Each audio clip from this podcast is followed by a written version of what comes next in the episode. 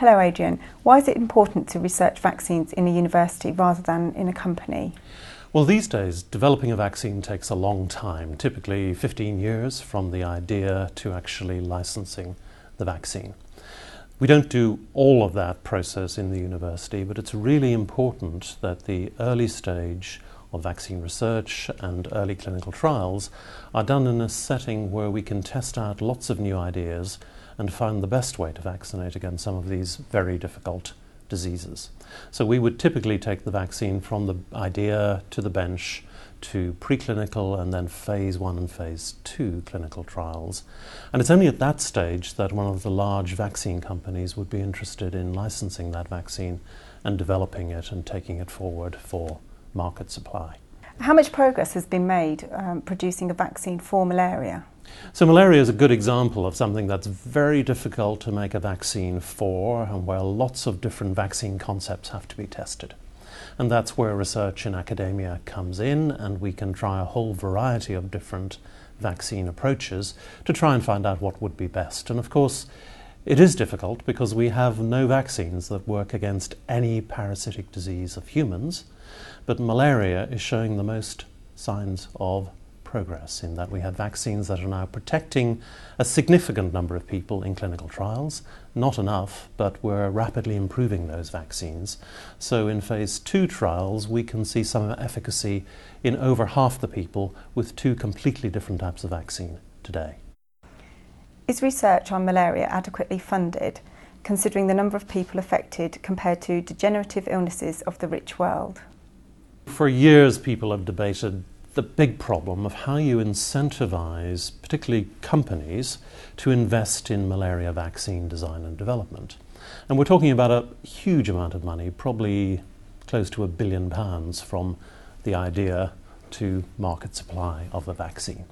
And that's a big risk for a company because we know it's very difficult and we know it's going to take a long time. And crucially, we know that at the end of the day, the people who need that vaccine most are not able to pay even a mod- modest price for it. So we need a different mechanism, and lots of thought has gone into this, but essentially it means that governments and charities have to fund most of that vaccine development process. And it's only when the vaccine is clearly working and, and, and going to work in the real world that private companies will invest in manufacturing that vaccine and supplying it. So, in a way, the difficult bit has to be done before the vaccine gets taken up by a company.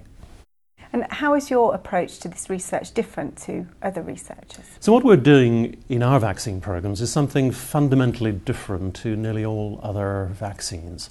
We're trying to make vaccines work by inducing cellular immunity, not inducing antibodies. And nearly every vaccine you can buy today works by inducing antibodies. So, so why are we doing something different? Well, we know from malaria that by inducing cells that can kill the parasite inside infected human liver cells, possibly blood cells, we can get better protection than through the traditional way of inducing antibodies. So those vaccines are now showing promise, and we believe that's the best way of vaccinating against malaria. So, what happens after these trials have been completed in Oxford? With vaccines for malaria, of course, the people we really want to vaccinate eventually are those African children, where we know about a million children a year die from malaria. So already we've taken some of these vaccines into clinical trials in both West Africa and East Africa, that's at Kilifi in Kenya. And there we've seen very promising results, good safety, good immune responses, and we're testing those vaccines now to see if they are effective at protecting children in Kilifi against malaria. Could your approach be used to develop vaccines against other illnesses? What we're doing in malaria is also being uh, developed for a whole variety of other infections hepatitis C, which is also a liver infection, uh, tuberculosis, HIV, and even cancer has this same major challenge of getting cellular immunity to work with vaccination. And people are trying all sorts of ideas, but the approach that we're using in malaria does seem to be one of the most promising of those out there.